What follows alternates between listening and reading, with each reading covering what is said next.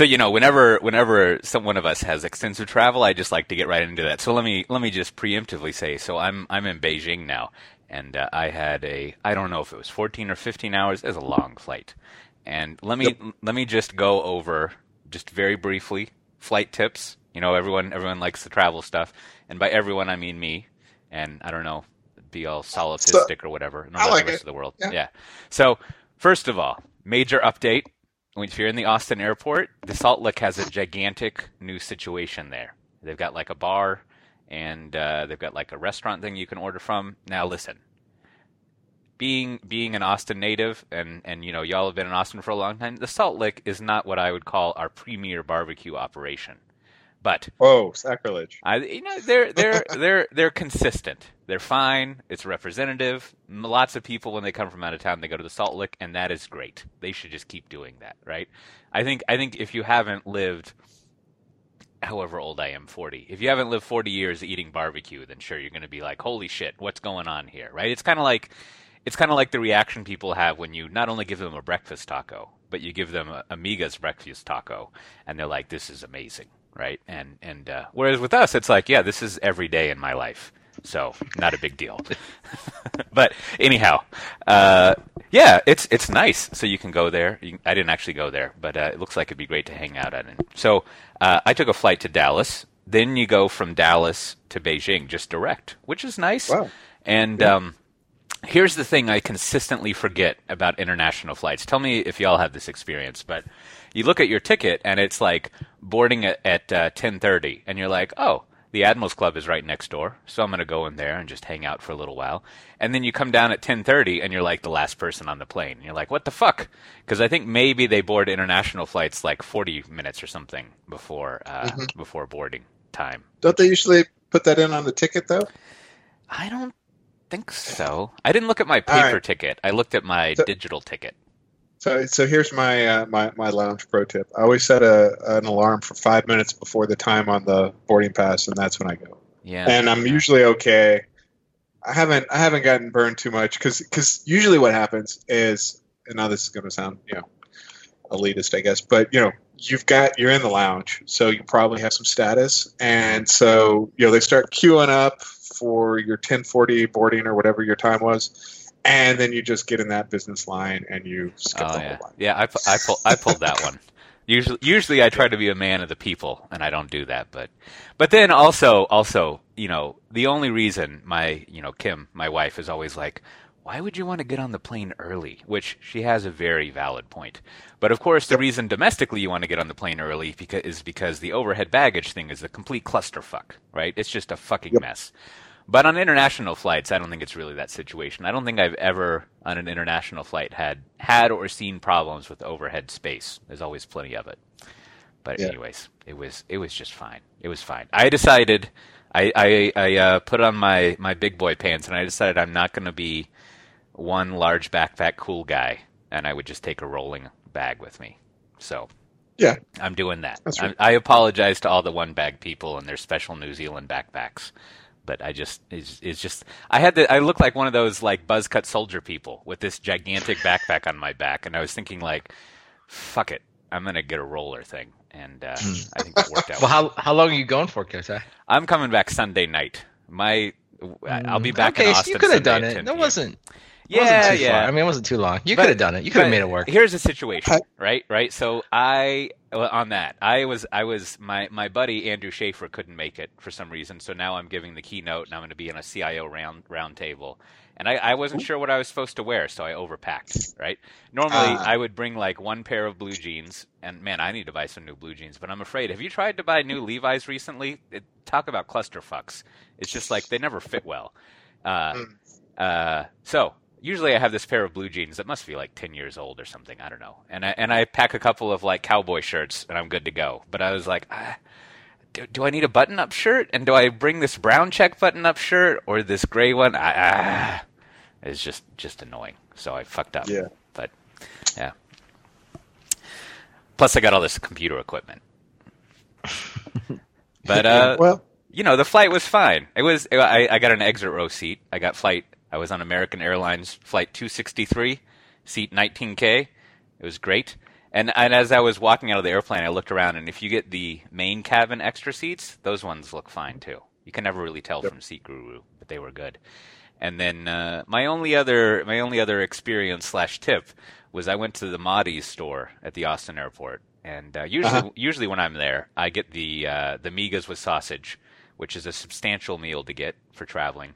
They were out because, as I was told, their grill doesn't work, which is tragic. Uh, but so I got two breakfast tacos, and then I got two other breakfast tacos that I ate sometime later instead of uh, the sort of gross meals that they had. They weren't gross; they were just like served in an unappealing way. Yeah, they're generally gross. Um, Yeah. So, so my my uh, my pro tip is always uh, uh, you know, I'm ostensibly vegetarian, so you know, I I go into the the, the meal options, and uh, the the ovo lacto is not usually as good as the Asian vegetarian. So, Mm. heads up. Yeah. Yeah. Yeah. Well, so you know the only the only thing so far about uh, China seems nice. I was told it was going to be smoggy, but it looks fine to me. It got uh, it got blue skies. It's very beautiful. There's mountains in the background, and uh, the VPN situation here is really weird. Like you know they don't have uh, access to Twitter and things like that. So sometimes, so I use I use Cloak VPN, uh, and sometimes that works, and sometimes it doesn't work. Uh, and then and then Pivotal has this VPN thing that I work, and sometimes that works, and sometimes it doesn't work. But that's because of some like ITIL driven help desk situation I didn't resolve. Like I've got access in some cities, but not other cities. And, Wow. and but then I've also noticed that you can use the Pivotal VPN, and then some sites don't work. So then you can activate your Cloak VPN, and I think that's a VPN and a VPN, and then and then I can post silly ideas on Twitter, so I can live my life. Well, that's what's important. Yeah. Well, speaking of what's important, it looks like on Yes. Monday, you know, and we'll just briefly touch on this because I know this is ostensibly a technology podcast, but uh, the Amazon is going to own Whole Foods just outright. Wow, Looks like they passed that all was the stuff. fast. Yeah, Man. it was quick. Now, you can read the press release. This, It is looks no, like this is no Dell EMC. hey, there's no Carl Carl Icahn situated in this, or or your other activist shareholders. I, w- I wonder if like Bezos runs around and every now and then he just flies into town and he finds one of these activist people and he's like, "Hi, you may not be aware of who I am, but I will kill you if you fuck with me." like I, I imagine no one gives him the shit about uh, you know you need to raise your share price or things like that. But uh, anyways, uh, it looks like, among other things, eggs will be cheaper at Whole Foods. That's fun. But what I was Ooh. most excited about is that we will be able to return Amazon items in uh, in Whole Foods, which I actually remember going to a Walgreens up the street from me and sticking a return item in a lo- Amazon locker there. But I was talking to Kim the other day, and that is like the one the one annoyance of buying stuff from Amazon is returning stuff is a nightmare. And so, you Really? know, well, I mean, it's more of a nightmare than just going to Target and like you know giving Yeah. it to them. But uh, you know, now now you'll be able to go return stuff at Whole Foods and apparently buy some not overpriced eggs. And and they were saying there's going to be some benefits for for uh, for Prime members. My suggestion, maybe free coffee. How about that? Just like Ooh. IKEA. Are you guys members of IKEA Oh, family? man. Yeah. yes, of course. Yeah, you go there, like free coffee, boom, right? Like that's Yeah. that's uh that's the Nordic way right there. Are they Nordic? So do you think they have like a like a big uh I don't know, for lack of a better word, go to market plan? Like there's this like Amazon long document. As soon as the acquisition closes, they're gonna like do these 50 different things, or is it like okay, well now we own it. Let's go down there and see what they do. like I mean, like what? Um, You'd because like I've been on. think. Do a I've little, actually, uh, no, like, I really believe. I don't know, Cote, you maybe been in M and A, A a little bit more, um, but I actually believe that. Like I've been part of both acquisitions. Like things get bought, and people are just like, "All right, let's go see what you do now." And other times, like they have a very specific plan. So uh, Am- Amazon does seem like the company that would have a very thought out plan, but I don't know. I mean, Yeah, I'm yeah. interested. in you guys think?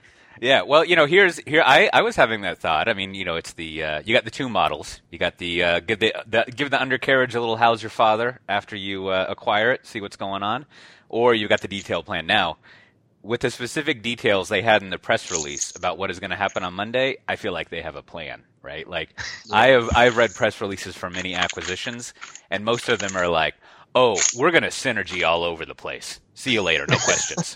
right? but this this was very tactical and specific, right? And there were even uh, promises made about prime deals and memberships and stuff. So I think uh, I, I think rest assured they they have plans. I think there is an extensive appendix for the six page memo on Amazon buying Whole Foods. on on the thing. Yeah, Yeah, Well, I just of think I do think it is such a different business. Like you know, many of the acquisitions I've been a part of, either on either side, is there's like some product, there's a sales force, and you're just you know basically retraining the sales force. Like, hey, sell this new thing. This is why it's great. Here's how you can make more money uh, at the end of the year. But I mean, th- this is like an entire grocery store chain that Yeah. they've never necessarily uh, owned before. So even for someone as thought out as Amazon, I would imagine they'd be like, "Oh, wait a minute, that's right. I never thought about that problem that you guys have been wrestling with for 25 years at Whole yeah, Foods." yeah. I, I mean, I mean, I think, I think. On on the other hand, I mean, Amazon. It's easy for us nerds to forget. I mean, Amazon is a retail company, and they. Uh, I don't, I don't, I don't know their executive uh, rouster. Rouster is that how you say it? Roster. But uh, I think they hire a lot of people from you know like Walmart and Target, and, and they probably have hired Oh, a lot sure. of grocery. But Yeah. now, yeah. now that that said, there probably is on the horizon some sort of culture class because I don't know if y'all or the audience has been paying attention, but Amazon seems not maybe like the most soft and touchy place to work, right? And definitely at the Whole executive Foods. layer and. Yeah. And Whole Foods, even though what's the guy's name, Mackey? Even though every now and then Mackey just says some like off the wall nutty ball shit, like it, you know, since we since we in, at least being in Austin, you follow it. And I don't know, he's got a clock of about every three or five years. You're just like, whoa, this, this guy forgot to like turn off his internet at night or something like that. But uh, he pulls out his Ayn Rand tattoos and Exactly. yeah, yeah. So, but but you know, the overall impression I've had about Whole Foods over the year, not least of which because it looks like it looks like maybe when the Thundercloud subs people get married and have kids, they go and work at Whole Foods. You know, it's Oh, so, yeah. so they're kind of you know you got your next your sleeve tattoos and stuff like that, and and they seem like nice people.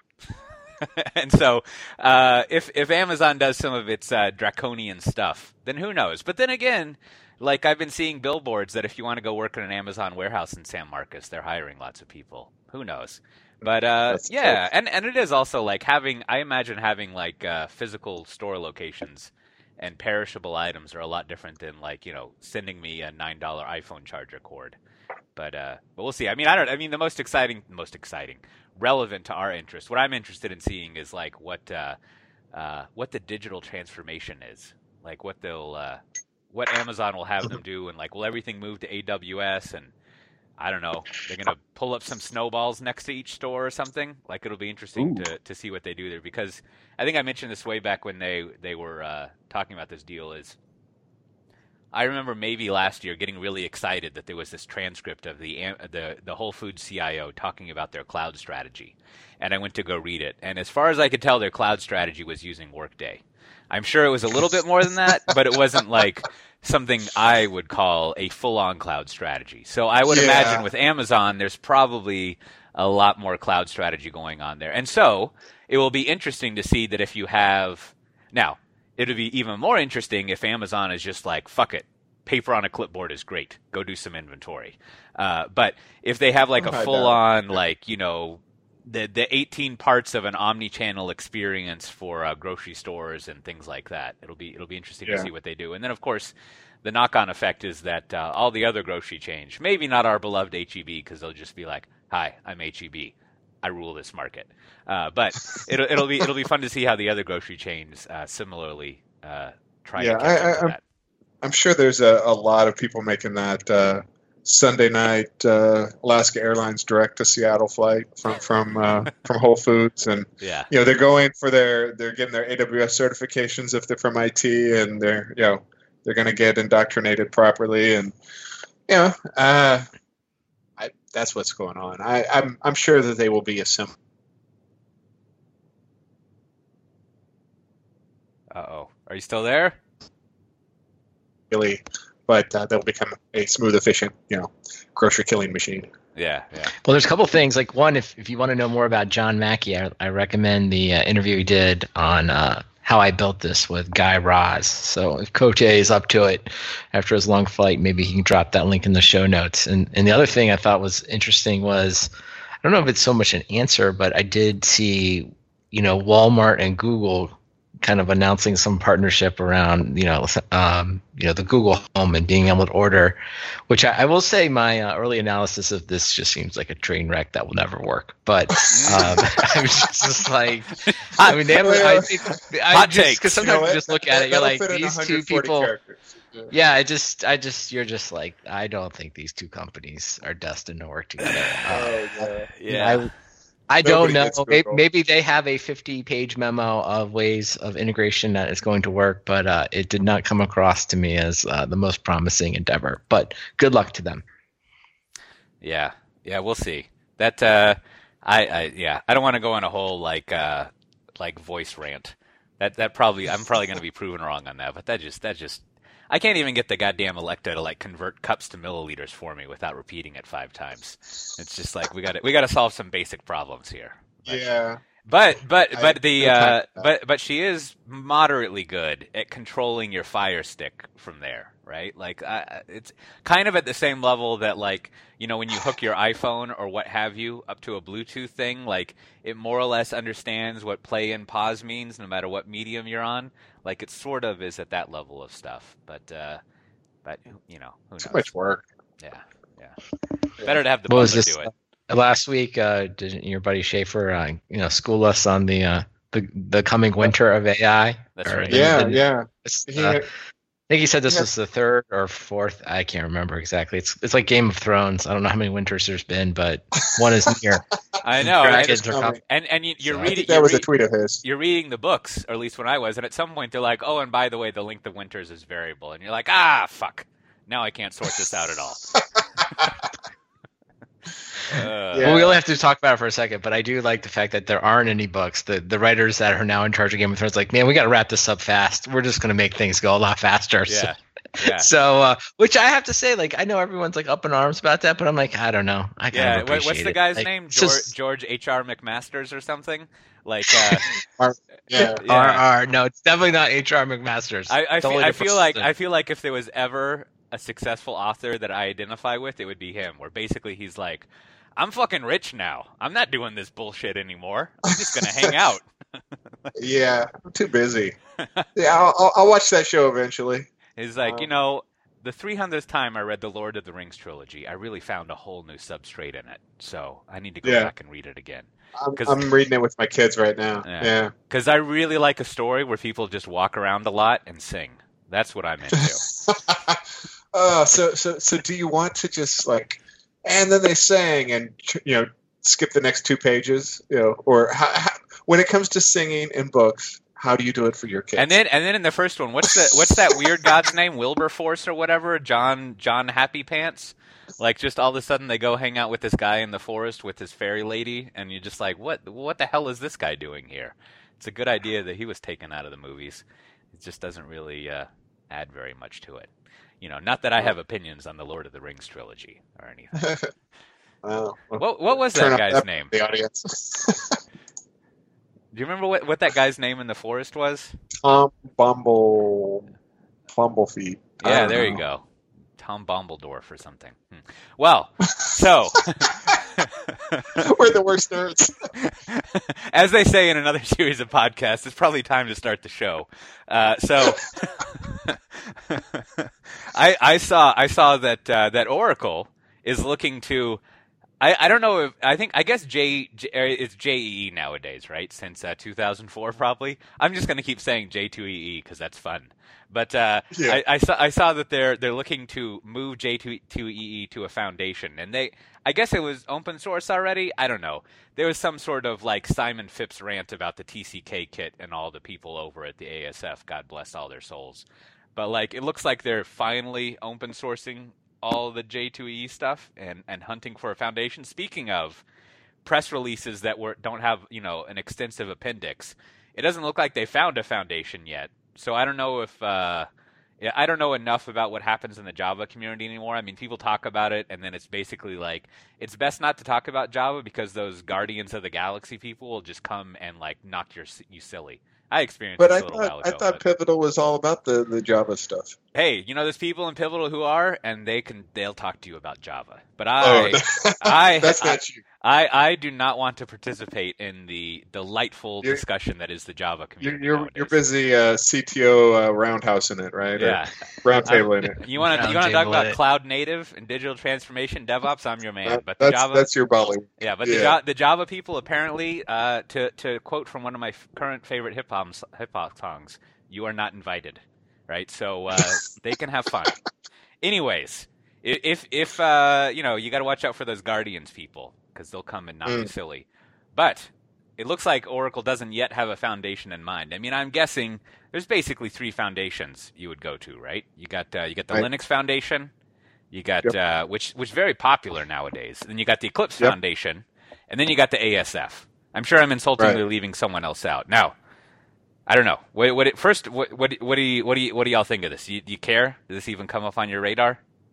Yeah, I mean, I'm sure I'm sure there is a case to be made for it. Um, I you know I, I've I've had a few conversations with some Oracle folks in the last you know couple months, and you know they are they are making that transition like Microsoft did, right? Where they're like, you know what, everybody hates us. Let's let's you know t- t- change the narrative, and Oracle's going to be real you know recognizing that you know we all actually are in a new world and people need to work together. And you know we can't really milk this java thing properly so let's let's try to build up some goodwill.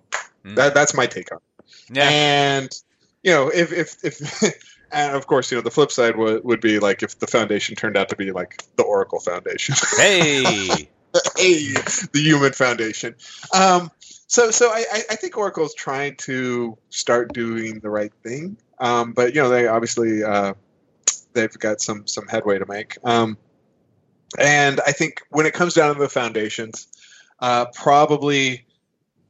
You know, I, I love a lot of Apache software. Um, the ASF, however, is not particularly uh, evangelical for their pro- projects. They Mm. really are just there to make sure they're well governed, and they don't really do a lot to hype the brand or you know build momentum or anything along those fronts. Yeah. Um, the Linux Foundation is much better at that, and you know I. I they they've you know it's called the Linux Foundation, but they've become this umbrella for so many things that aren't even Linux anymore. Um, that maybe that's a good place for it. Uh, you know, and it seems like the Eclipse Foundation. I don't really hear that much about them anymore. You know, so maybe it's because I'm not using Eclipse. yeah, But yeah. I do think it's good to find a. I mean, I think there are a couple things there. One, it's good that Java is whether you know people talk about it or not, right? I mean, it certainly is still very heavily used, right, on all kinds of things. So, I think preserving it or making it, if you will, finding a, the right home so that that you know it can kind of continue on that path is probably important. I think Oracle, from a business standpoint, probably is at a point where it's just like we can make more money by keeping it in a foundation, you know, and you know, kind of assuring people that it it does have a, a, a way forward that's open and you know, kind of, if you will, reduces the FUD that sometimes gets thrown around around Oracle. So so I think it is important. It just it is one of those things though they don't really I can't say to me like I see this discussed nearly as much as like I think I think it was discussed like during like the trial of Oracle suing Google and then the Sun. You know, it feels like that's sort of like it's almost in some ways it's sort of all this has been decided and this is sort of like the last thing that has to be done. It's like okay, now we need to uh, find a foundation. I mean, I, I- I know I know that there's a Node Foundation. Are there any other languages that have that that belong, you know, in, that have a foundation running over them? I mean, Isn't isn't like PHP somewhere, or or is PHP still that language that actually has no spec if you stare at it long enough, or something weird like that? like I remember, uh, like I yeah, that's a good question. I mean, of course, the ASF has like their Java implementation, which I forget what it's called, but but yeah, that's I don't know. Maybe Go is set up somewhere. It would be weird if Go wasn't like some pure open source thing, wouldn't it? That must be yeah, I mean, it seems like you know, and we we what's up with our, our research team? Um, yeah, fact, know, fact checkers are, you know, it's August. The uh, the fact checking Yeah. desk has the month off. They're uh, they're Yeah, traveling we- abroad. we should get uh, we should get uh, uh, Mark Hinkle on the show. He's over I was at gonna uh, say at he's, all, yeah. he, he's at the Node Foundation now, right? Yeah, Isn't yeah, we can get- new gig. we could get him to give us the inside scoop on languages and foundations. So, so I, I think I think maybe to close out this topic, here's here's kind of what I'm interested in with this. Other other than you know on the sidelines watching nerds fight over stuff that seems totally irrelevant to me, which is always entertaining. But uh, you know, so so Java, I would you I shouldn't. It's not on the descent, but it's in the plateau of productivity, right? And, Right. mu- and much of what we look at is when something is on. Let's see, ascend means going uphill, right? Uh, it took me like 20 years to figure that out. But when it, when a technology is on the ascent, there's all sorts of nuttiness going on that interestingly has little to do with like how you monetize it. Like all of the fighting around, I mean, to some extent, but you know, you can see the fighting around like Docker and containers and all this other stuff. And there's like control being battled for, but it's kind of control for profit way sometime into the future. And there's a lot of like keynotes they philosophize about how they're the most awesome people for the community and this that and the other and debates about how many things are in production but not but there's always very little talk about money cuz which is fine. I mean there's talk about money as a cheap shot like a, uh, a sucker punch to someone but uh, you know when you're on the ascent like you're figuring things out if you've read your your lean startup or whatever. Whereas something like java is sort of like clearly uh, approaching a long winter of profitability right Well, Uh, you know, there and- there there was the uh, the the Redmond guys had their language. Oh yeah, no, no, um, no, you know, exa- exactly. And and to to clarify, I'm not saying it's on the decent. I'm saying it's a Right. stabilized market, right? Which is great. Yeah. In the, in the same way Yeah. that like I don't know, electricity is a stabilized market, but we wouldn't say that it's in trouble, right? Uh, uh, and so it's interesting. It'll be interesting to see what the open source dynamics are in a stabilized market versus like a hot and thriving market, right? Like, and just to throw out some theories, I don't know if I agree with this. Like, I would suspect the people making the decisions are a lot older, right? And so, like, how will that change things, right? And then also the people making decisions are driven a lot more by like current revenue and profits that they have maybe and so how does that like you, there's probably like no vc think involved in any of it right and so right, right. it'll be interesting to see how that changes things about about how Yeah. something like this is open sourced and the ongoing community management for it Well, I know, I know. Um, there was uh, the latest round of Android SDKs opened up development in uh, Kotlin. It's it's like a, a variant of, of Java. That's oh yeah uh, yeah what is that yeah. Um, uh, the, Steve Yegge had a good article about it. Um, let me. Uh, I'll, I'll put it in the show notes. Um, now, now, does, but, now, does uh, this mean that that serverless or Jeff is over and it's all about by what was it Coquette Kotlin or something? Is that is Kotlin, that what I yeah. need to do some slides on now? no. Okay, all right. no, this is just um, like the, the the blog post. Uh, I'll, I'll link to it. Um, was was essentially saying like you know Kotlin makes uh, Java relevant again, Oh right. Right? And and and it turns out like Kotlin on the latest uh, Redmonk uh, language things, you know, just skyrocketed on the list out of you know completely nowhere because I hadn't heard of Kotlin until I read the blog post, and then you know it was backed up, you know, uh, as you know the most fastest moving language. And There's probably a lot really- of a lot of posts on Stack Overflow saying I'm having trouble installing this. Can you help me? yeah, I don't understand. Yeah, what's wrong? No, um, but yeah, so we'll, put that in the show notes. It's it's worth a read. Um, not that I'm going back to Java anytime soon, but uh, you know, it, uh, it it does seem like it's a very stable platform that still has a ton of use left in it, and you know, Android is probably the biggest platform out out there actually. Yeah. Right? Yeah. Well, well, to to y'all's points about me earlier. I mean, uh, it's probably fair to say that a majority of current Pivotal Cloud Foundry customers use Java, and .NET is like whatever .NET is. As a Java person, I realize that when I say .NET, that's sort of just like saying democracy. Like it's actually a lot more specialized per instance or whatever. But like, uh, it seems like those two will be probably the dominant things that our type of customers, large enterprises, uh, use. So yeah, I mean, as ever, right? To make the joke clear, whenever people are like, "Oh, Java will be revitalized," or like Java is dead, they're wrong. right? like, like Java is incredibly like vital to the way that all software works globally, right? And uh, Right. it's it's used everywhere. But you know, there's always like remember when uh, everything was going to be in Erlang and Scala? Those were good times. That that was fun.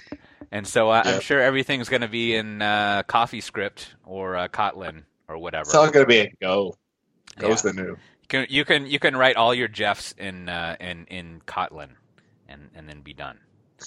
That's that sounds good. All right. Well, so speaking of people on the ascent, I think I think there was a, a fascinating write up of how GitHub put Kubernetes Kubernetes in in uh, in production. Did you did y'all read that? I did. I There, did. there were two. Uh, They wrote a post, and then the, our friends over at the New Stack they wrote a review of uh, a review. They wrote a rehashing of the post with with some interview points in there. But it was uh, you don't get a chance to read about to read at length something written that clearly about how someone built their uh, their platform stack, and uh, it was Mhm. interesting. There's a lot of stuff Yeah. going on in there. Yeah, I mean, it's it. it uh, you know, they talked about like, well, you know, we were running into performance issues with our current, uh, you know, bare metal deployments, and um, you know, they they were starting to experiment with moving into containers, and uh, you know, Kubernetes seems seems seems like the the current winner. And so uh, rather than kind of start on the edges with the small service, they're like, ah, let's just grab, you know, the most problematic and popular service we have. and and you know, and, and so it, it's a good read because because they talk about you know slowly moving traffic over to it and seeing how it performs, and you know, and it wasn't all it wasn't all you know sunshine and rainbows, and they talk about the the Yeah. issues they had and. Um, definitely a good read, and the, the new stack uh, is a nice complement to it. You know, if you if you need to read twice as much on the same thing. Yeah, yeah, it, it, it was it was fun because it was like, yeah, we we have some Bash scripts. There's some Puppet in there. It was it was all all the uh, all the great players of building your own stack. Now, of course, I would be remiss being a pivotal person if I wasn't like, looks like a lot of work, but uh, and and and but you know, I'm guessing for the uh, for the the staffing and the what would you call it? It- Not really like the economics, but for the type of company that GitHub is, it's probably fine for them to like build their own stuff. But it is. Uh, oh, absolutely. it, it'll Yeah. it'll it'll be a uh, depending on depending on how skilled the rep in the room is. It'll be either a burr or a great accelerant for like pitching uh, a full on platform as a service thing, right? Because you read through it and it's like, oh, you know, I'm gonna have to get me some nerds and they're gonna integrate stuff together, and then we're gonna go need to go get some like middleware on top of it, and uh, so it's a good it's a good. In the most positive way, if you imagine that old uh, Rorschach image where, like, is it a wine glass or two people kissing? Like, one side of that is like, you know, this article, and the other side is like endless articles about how, uh, you know, Cloud Foundry based things are better because you don't have to put up with things. And, uh, Well, you know, it, dep- it depends on what your needs are, but it is. What, what what I like about it is is one, it kind of shows like building your own stuff. But as you were saying, the the overall experience report of like the the problems you encounter and how you solve them and the temperance the temperament you need to have of getting over these things is is really interesting in the article of like well we knew it was going to be a hassle so we did it and here's Yeah, how we fix I- the problems and address things Yeah, I mean, GitHub is clearly a, a unicorny infrastructure company, right? Like, they have scale problems that nobody else has. They're constantly dealing with, you know, attacks of every sort. I mean, it is, they are, you know, you are not GitHub. You know, you are not Google, you are not GitHub, you're not Facebook. Um, and so they can talk about, you know, the lessons learned at GitHub, and some of them may be, you know, maybe transferable to your enterprise but realistically you know your enterprise is you know only a couple thousand machines and you know it's a lot of relatively small workloads and you know uh, you don't have half of twitter complaining when you have you know a 20 minute outage um, so so yeah i mean the lessons are like kubernetes is you know is kind of the the lingua franca for a lot of this going forward, but it's still a lot of kick to fit.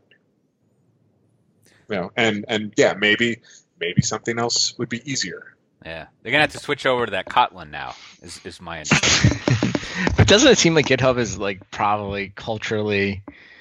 I mean, it'd be almost impossible, I think, from a cultural standpoint, for them not to want to embrace like the newest thing. Totally. And you know, so I just, I mean, I, I can't imagine an enterprise sales rep walking Is into making GitHub, any traction there? try, trying to, uh, you know, talk about developer productivity and how how we can make this a lot easier. It just, I don't know, it just doesn't seem like that would be possible. Maybe I'm wrong, but that would be It's, a uh, like- very diff- You don't That's know how like, much feel like I- they buy. yeah maybe, maybe you just uh you just kind of you know take them to lunch and you're like yeah we, we presented we went to lunch and it didn't work out we're going on to the next lead Yeah. So- Yeah.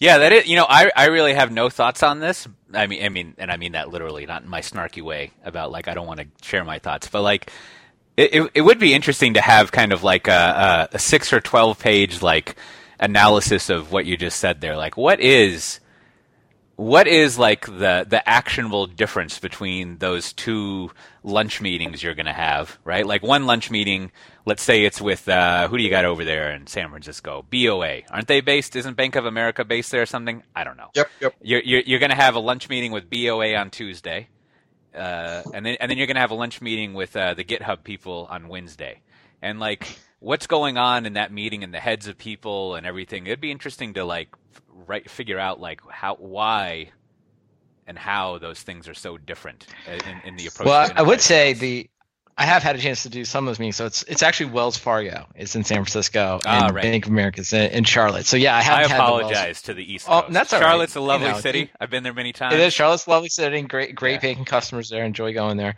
uh, good Bojangles. pork I know that much. good pork pork barbecue. But I would say, you know, not.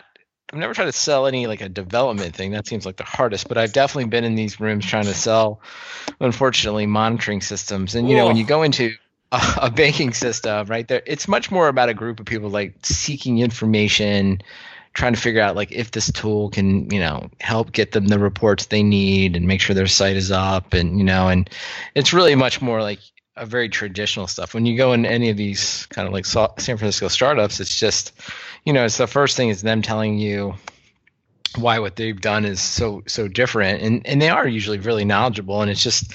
And, and these are the people that tend to want to write their own monitoring systems. So it's just it's kind of one of these things where it's like I don't know if it's right that they should want to write them, but it's usually they will identify something about it that of Mhm. course they feel like they have to have and need and you know it's just a it can be a very difficult conversation so this is why i think a lot of startup companies end up with so many different custom monitoring systems um, Yeah. that often roll out as open source projects later on. So it's just and i think it's just culture. Like i you know that's why i, I like to use that word. It's just it's okay right? I don't think there's anything wrong. Like everything has a culture right? There's always a bias in every company towards something, right? So it's just understanding that culture and being honest, being like, well, maybe guys, maybe in your case, you know, you should write your own thing, right? But you know, I just want you to know what we do, right? This is what we do. Let's go to lunch. I, I guess I guess I guess in that lunch you have the ritualistic 15 minutes of complaining about Nagios, right?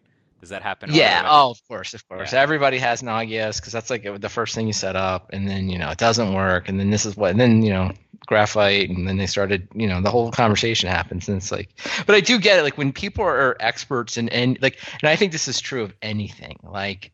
I don't know, like selling, you know, like when I go to the grocery store, I just buy the bananas. Like if I was a chef, right, and you're like, you know, in there like looking at all the produce and, and you know a lot about it, it's just a lot more difficult. And I think that's just the true of anything in life. So knowing how difficult your customer, I'm sure Matt Ray, I imagine you have the same kind of thing, right? Like you go into a group of people that have been doing some form of DevOps and know your products inside and out. It's a much different conversation than you know maybe somebody that is you know not living it all the time. Yeah, yeah. Yep. Yep. You know, uh, anti tip here. Just don't buy the bananas at Costco. I don't know what they do with them, but like we have bought the bananas at Costco like three times, and I guess they ship them like they're all green. And then so you got this like I don't know what you call a banana, a bunch, a clutch. You got you got like what these am I to do with 37 green Yeah. bananas? you got these 12 green bananas and you're like, well, I can't eat them. And then like overnight one day suddenly they're all ripe and you're like, fuck. And then they all go bad. Just you got to buy your bananas at your your HEB or I don't know, get them shipped from Amazon Whole Foods now. But just and they come in this plastic bag and they just like very unappealing. The way they package the bananas there. I've got a lot of issues with the fruit at Costco. There's something wrong going on there. But uh don't buy those bananas. Yeah. Well, uh, I'll, uh, let's see. What, what, what, what, what else we got? I'm doing a good job emceeing this this morning. You know, Yeah. I, I noticed. Here's something I want to get y'all's take on, because because there might be something better on it. So my old friends at 451 Research, I think they've been. Oh, Brennan over there and his team. They're sort of like the finance people. They've been doing a good job providing public content about their uh, their M and A coverage in tech. And they had one earlier this week. I mean, does anyone really know what time it is when you're traveling across the date line? But uh, earlier this week, uh, they said they had an estimate that, like in this year, a quarter, which for those who uh, have a liberal arts degree is twenty five percent. Uh, 25% of M&A deals are going to be done in tech are going to be done by PE firms, which that, that's high, right? I That's feel new? yeah, I feel, I, mean, feel like that is high. There's a chart which I don't have handy that shows this growth going up. I don't know if it's over the year, but anyways, it is a lot. And uh, I think that kind of like I mean, sort of, um, what's the word? Confirms the ongoing suspicion that we've had around here because it comes up all the time. But if you read in the details, which if you listen to the Software Defined Talk members only white paper exegesis podcast, you'll know that you always want to look at the details. The footnotes is where the, the real the real white paper battle is. Uh, but it says it says PE firms are going to purchase roughly 900 tech companies out of like I don't know. So they're 25% of the 900 tech company deals. And I was thinking like who are these 900 tech companies? Like that's a lot of tech companies. And Mhm. you know, having worked with these people when I was at 451, they probably I used to use their data. They probably include like all of the managed hosting companies globally, which will get your number way up. But it's Sure. sort of like there's I mean there's that funky 2FA uh, software company up on 620 by where I live. So I guess any given major city has maybe 50 tech companies or something potentially, Yeah. but like 900 tech companies, that's a lot. Like I don't know. So it makes me a little suspicious. But I don't know. Do you think do you think 900 is a lot of tech companies? No, I don't think so at all. I think And- it's- and- I and it- mean, and it- I, I think okay, when when you break down all the different niche um, software vendors and you know eh, by tiny verticals and, MSPs and SIs. and MSPs and yeah, I think you get to 900. like, Okay, fairly okay, that's quickly. that's fair. That's fair. I mean, and and it does also that volume, and those are only that's not the total population, as I think you would say. That's not your uh, uppercase N. It's just the uh, it's just the amount of deals they're predicting will be done. That I, I think, and and then so that also like is interesting, as you were saying. Like, there's a lot of PE going into buying small companies, which which is interesting. That they Yeah, I have to say I'm not, I'm even surprised it's not more. I mean, some of this is just geographic bias, but you know, here in Austin, right, I feel like 50% of the companies get bought by private equity, Vista Equity, or Bain, or yeah, some format of those guys. And I mean, obviously, San Francisco, I could see that being a lot more, you know, um, just traditional big companies acquiring smaller ones. But I mean, I think when you get outside of some of maybe, you know, even outside of Silicon Valley, and you think about some of the smaller companies or some, uh, different cities where maybe you know software companies aren't nearly as big or as, aren't don't have these great unicorn growth models that I, I just feel like that's what these private equity firms are just doing. They're just rolling these up as fa- as fast as they can. You know, Silver Lake, right? If we just go through the list, right? So uh, I don't I don't know. Like to me, if anything, that's that feels low. But um, we'll Fair see. enough. All right, well, they're good. I'm glad I asked. I mean, it does it does sort of make sense if you sort of as as as my MBA friends used to say, back out of that number and uh, kind of reverse engineer the implications of it. So there you go, unlocking value, right and left, private equity. Yep. Do you, do- you know, this is a side note. Do you do y'all know, other than the uh, fake terrorist organization and House of Cards, what ICOs are?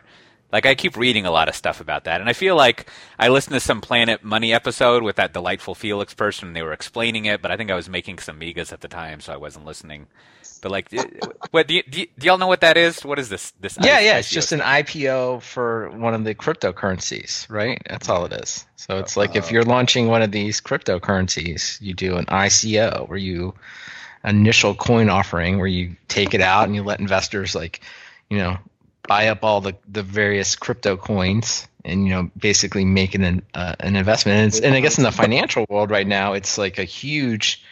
I mean, I think one of the coin, you know, crypto uh, hedge funds is up like two thousand percent, right? So they're buying up all these different coins, and there's like, I mean, there's a lot. It's well beyond Bitcoin now. It's like, uh, what's the one with the E? Um, I forget it. Yeah, Ethereum, and there's but there's a whole bunch of others. So there's all these guys coming out and doing these different different coin offerings, and so it's really like a new financial product, is if you want to think of it, like kind of like old school mutual funds.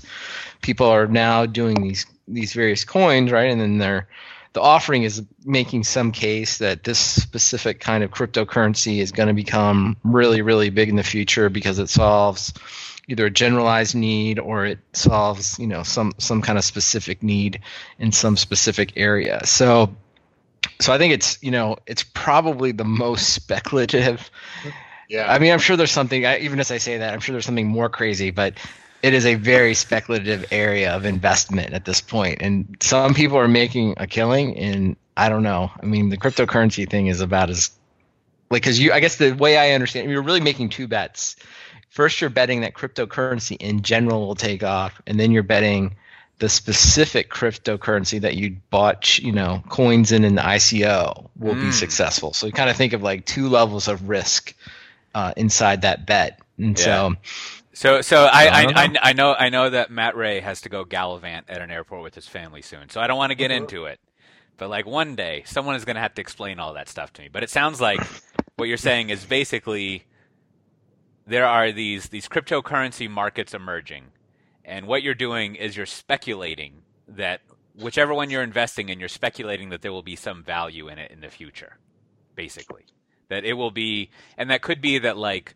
Uh, Wells Fargo or BOA is like, yeah, we're just going to add that on, and so you'll be able to convert freely between like actual real money and crypto things, or we're going to give you a card. exactly. Like Square is going to have a card and says like, yeah, you can go down to the bodega and buy your burrito with uh, some Doge coins or something like that. And then once Yeah. someone once someone does that, then Doge coins are like the thing, and burritos for everyone. And uh, but and and then meanwhile, you your your strike price was like. I paid the equivalent of like five cents per dollar, and so now I'm rich guy or gal uh, based on You got it. okay. You got it. That's Okay. exactly right. So, Man, so if you know, believe, get the- into some ICOs. the smart money play there, burritos. You always want to be selling burritos to the gold miners. Am I right? Exactly. I- I've been eating. There's So in always this case, is, in is the burritos stream. like a, a pivotal install or like some IBM Cloud or some uh, is some chef? no, Maybe man, can we man, can we, can we make that a case? Or is it Burrito. actually burrito? I, think. I think in this instance, burritos are just burritos. It's like Freud said. Oh, okay. Sometimes a burrito is just a burrito. Well, Fr- Freudo. Can't go wrong there. Ugh. okay. All right. Well, that that makes sense. ICOs, ICOs, Bitcoin, blockchain. Huh. All right. Well, to do to do our late term mid roll now. Now, uh, I actually had to go through Matt Ray's conference uh, conference list and delete a few because they were in in the past. And I know that only Uh-huh. a few of you in the audience have a time machine, but most of you don't, so it's not really relevant. But uh, why don't you give people? I usually uh, bogart the uh, the the thing here. Why don't you go first, Matt Ray? Tell us Oh, Tell us what the the the fall and winter tour is looking like. the the the Matt Ray Global Tour uh, Uh-huh. continues unabated. Yes. Um, next week, I will be at the AWS uh, Australian Public Sector Summit in Uh-huh. Canberra. now, did you Uh, did you pronounce that correctly per Tasty Meets Paul? I saw he had some Yes. problems. Okay. Yes, I, I'm working on it. I'm working on it. I, I've been Canberra. I've, I've been corrected on my pronunciations, and I'm trying to make sure I have an ear for how the locals say it. So, uh, uh, you know, uh, working on my Melbourne, my my Canberra. Uh, to, to, tonight, I'm going up to uh, uh, Brisbane. So, uh, yeah, working on it. Working Mhm. on it. Um, yeah, I, I did. I did two meetups this week, but uh, next week, just the public sector summit, no meetups. Uh, the week after that, um, headed to Singapore, nothing public there. Um, but I will be going to DevOps Days Bangalore, uh, India, in uh, the 15th. I'll be doing the Azure Sydney meetup. I'll be doing DevOps Days New Zealand. Uh, got a talk accepted there. Um, spoiler: it might be given by one of my coworkers. Oh yeah, And, are, you- are uh, you gonna? Yes, are, so are you gonna be going to that? Because I'll be there. Yeah, I know you'll be there. I'll be in Japan. Mm, Uh, taking the family to Japan. yeah. Um, and then uh, Brisbane Azure User Group and Agile New Zealand and DevOps Day Singapore. So Sing- Singapore stops. twice, New Zealand once. Let's let's travel. Yeah, New Zealand once, Bali once, India once. Uh huh. so far. Well, uh, I don't really have any anything to advertise yet. Uh, we we will have a Datadog sponsorship maybe next week that'll kick in. But uh, so you know, if you have any questions about Datadog, no one's really sent any to us. So using my lean startup methodology, this idea was a failure that I am learning from. Uh, but you you you could uh, what what why don't you why don't you Eric Rice me into thinking it was uh, is is it Rice or Reese whatever into uh, thinking it was a good idea. But I too will be at mini DevOps days. I'll be I'll be in Nashville. We got a twenty five dollar off code if you use the code twenty seventeen Nash DevOps days. And uh, that's October 17th and 18th. I'll also be in Kansas City. Uh, that's September 24th and 24th. I, that would be nice. September 21st and 22nd is uh, DevOps Days Kansas City, and I'll be there as well. And that's uh, you can get a uh, a code uh, SDT 2017 to get. I think it's about 20% off. They actually didn't send us the figures over, and I haven't asked them. And I'll be at DevOps Days Riga earlier that week, so when you see me in Kansas City, I'll be completely non-functional probably, except for the talk, which I will nail, and it will be awesome. So don't worry about that. And uh, I don't know. I think I'll also I'll be at DevOps, DevOps uh, Belgium. Now, DevOps, not to be confused with DevOps, but uh, I'll I'll be there. I think this will actually, unless you are at the the OpenStack Summit uh, talk in Austin last week, this will be the first time. Not you know the OpenStack meetup thing. This will be the first time I give my uh, "What's up with DevOps and Enterprise Architecture" architects talk at, at a large forum, which will be recorded. And then there's a whole bunch of other stuff, including the Spring One Platform Conference in December. There's a discount code for that. But if, but if you go to the show notes at softwaredefinedtalk.com slash 104, you can get discounts for all those ones that we mentioned and see a bunch of fun conferences to go to. And, you know, except for a few that we go to because we feel like professionally we should go to them, most of these conferences that, that we mentioned are actually uh, excellent regional conferences you should go check out if you're in the area. So you can uh, you can learn all about Kotlin probably and other new tools that are that are out there. And uh, that, that, that'll probably be at your DevOps. yeah, yeah, and and learn about uh, learn about what uh, digital transformation is and how you can automate your compliance if if one of Matt Ray or I are there, and uh, and have fun with that. You got anything you want to advertise, Brandon? I don't. I don't have anything exciting to to advertise. Yeah, Just look. Just you know what I should say. Just leave us a nice review in the iTunes store. That's what we would really like. that is nice. Maybe ask a question. Maybe ask a question in the in the iTunes store, and we'll we'll we'll answer it there. That would be even more fun. yes. Or the Slack channel. And and as Brandon usually reminds us, as Matt Ray just did, we also have a Slack channel. If you go to softwaredefinedtalk.com slash Slack, thanks to, to SSH's dead JJ, you can sign up automatically and uh, you can get added And they're defeating the asinine single sign-on scheme that Slack does not have. And uh, you can figure that all out. I saw I saw that uh, somewhere Stewart Butterfield weighed in on some sort of Tech in America thing. So all those podcast ads are paying off. Now Slack is part of the conversation about the state of the art in tech in the U.S., which is good, I guess. It all started. At, it all started as a game, and then next I thing you know. know, it was Flickr, and then here we are again.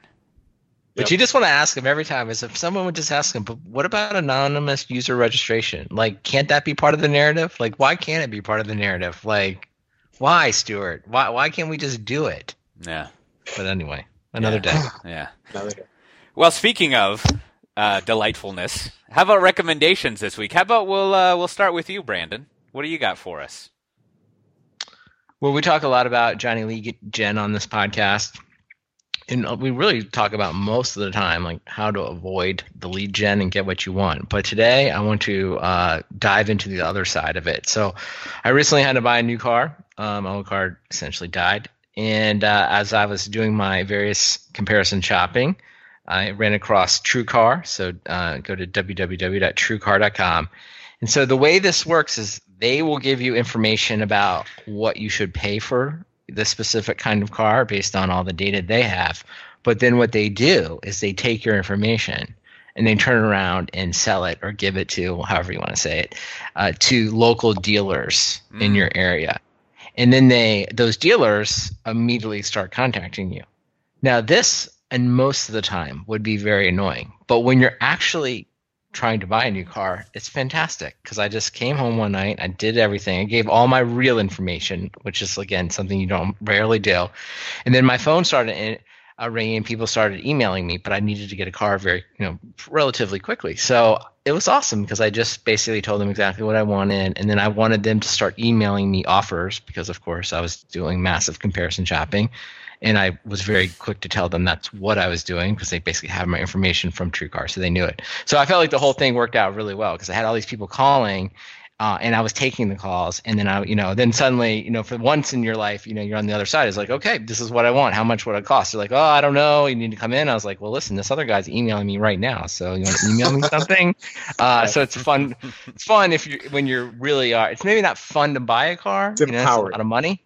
Uh, but it is nice to uh, be on the other side of like, okay, let's just talk numbers. You know, yeah. let's not, uh, you know. So I actually got a bunch of different email offers, and I I did use that to my advantage of going out and uh, hopefully getting a good deal. But as with every car I've ever bought, at the end you're always like, this process is not good, even though TrueCar made it a little bit better. And I'm never really sure if I paid too much. Like I just, I, even all with yeah. all the comparison stuff and the internet, it's like car buying is very mysterious. Like who's getting paid, why they're getting paid. Um, so uh, that's a, probably a story for another day. But you can make it a little bit better by uh, using TrueCar. But I would only do it, only put in your real information if you're really going to buy a car, because you do get contacted quite a bit. Yeah. So good yeah. luck. I, I mean, that does. Uh, oh, my hotel room, I think, has decided that I'm no longer in here, and it's closing the blinds and turned off all the lights. That's that's interesting. It's very dark that's in here now. Uh, IoT gone wild. Uh, anyways, hopefully I'm not going to be assassinated sometime soon here, but I'm not sure why I would be. Uh, yeah, buying a car is a terrible experience. I think maybe that uh, maybe that's like the number one purchase thing that's the most nerve wracking for me because it's just like such an unknown thing, right? At least when you're buying a house, you have a real estate agent who's ostensibly on your side, and you can always test that out because you'll be like, I really like this house, and like, no, this is a shithole. We're gonna go look at some more houses. So you know, they they seem to be friendly. But yeah, yeah, no, you know, we had that experience with a car. Like we're like, hold on, I thought the price was gonna be like you know thirty nine thousand. How did this bill come out to forty three thousand? And you're like, I still don't understand like what happened. Undercarriage waxing. Yeah, waxing. Well, how about yourself, Matt Ray? What's your recommendation? Uh, I don't know if I recommended it before, so uh, I, I, plugged it in. Um, movie Baby Driver. If you haven't seen it, uh, I I caught it in uh, New Zealand. um, but uh, it's been out for a while, so it's not exactly new. But um, I'm kind of slow in the uptake, so it was very good. Uh, if you if you liked Edgar Winter's other movies, always good. Yeah, just a good heist movie with a great soundtrack. Highly recommended. Yeah, yeah, I saw that this pet. We we uh, we had our, our kids go to my mom's without us. That's a new phenomenon in our family. I don't know. For anyone who has kids out there, you should look into this. Just dropping off your kids at the grandparents. The the TV came on, so now you can hear the background noise. Uh, but yeah, we saw that. It was a good movie. They we went to the draft house and they had that director like uh, talking beforehand. And I always thought since he did like Shaun of the Dead and all these other movies that that Edgar guy was the blonde guy who's in all those movies. Uh, but he he's not he's a different person. But uh, so my recommendation this week. So when I spoke at the OpenStack meetup last week, usually they order pizza, but because I was sponsoring it, I was like, we should get tacos. So we ordered from Taco Deli, and I haven't really been there very much. Uh, it's a it's a good place. They delivered a bunch of tacos, and I think they do that thing where they like put a lot of butter in their uh, in their meat in their tacos, which you can kind of tell once it cools off and congeals. But they got good stuff. Their tortillas could be a little better, but you know that's a that's a little nit. So you should check out Taco Deli, and then uh, also, and our infrequent recommendation for uh, you know hip hop that forty year old white guys would like. I, I would recommend this person, Michael Christmas. I got two things to say on that. One, as as Brandon once said, we all need better mind medication, right? So like he, he should probably look into that, but not if it creates problems in in his music. Uh, selfishly for me, and two, like I need to do some research on when this phenomenon in hip hop started, where people would use their presumed real name instead of uh, you know what do you call it? Their nicknames, their tag names. The stage name. Their stage Your- name, yeah. yes. But uh, yeah, Yeah. Michael Christmas. Look into that. Lots of good songs. All right. Check it out. So uh, with that, this has been the Software Defined Talk podcast. As mentioned earlier, you can find the show notes for this episode at softwaredefinedtalk.com slash 104. If you just take off the 104 from that URL, you can go see all the past episodes and uh, delightful things, the Slack channel, things like that. And as always, it's great if you leave a review for us or just recommend us in uh, in your social holes or whatever. And uh, with that, we'll see everyone next time. Bye bye.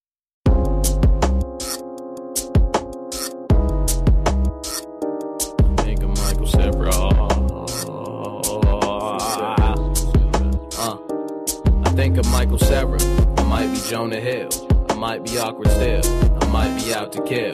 I might be at the Audi trying to score with a whore named Becca. Only had two shots and I'm throwing up the liquor. George Michael Jr., she gon' let me smash maybe. Yes.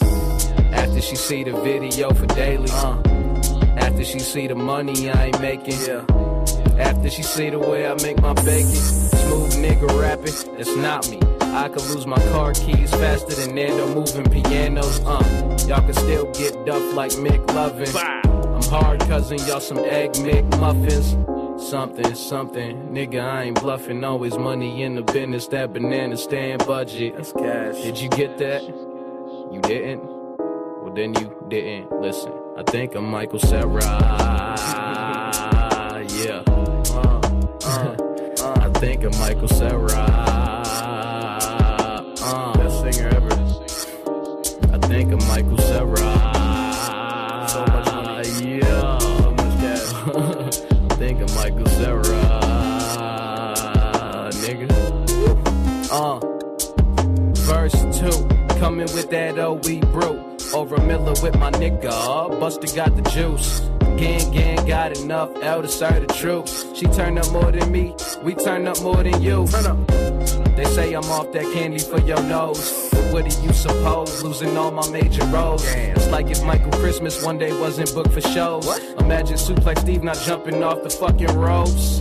Head busting like bone crusher, you bone suckers can never stop me. Just steal the stream and watch me. And as I practice using all this force in my garage, having dreams about throwing maybe mixed with Ann and the Minaj. Four bars harder than songs by doing the most. Jones, Rolling Stone, getting messages like I got four phones. Hair grown, I'm a man, Holmes. Trying to bone bad bitches, then I'm gone. I think I'm Michael Cera. I think I'm Michael Cera. Motherfucker. Uh, I think I'm Michael Cera. I think I'm Michael Cera. Yes. Bitch. Yes. Awful kid. Nigga, I'm. Super, super bad. Ayy, super bad. Super, super bad. Ayy, super bad. Super, super bad. Uh. So nigga, I'm super bad. Super, super bad. Ayy, super bad. Super, super bad. Ayy, super bad. Super, super bad. Uh. I think I'm Michael Cera.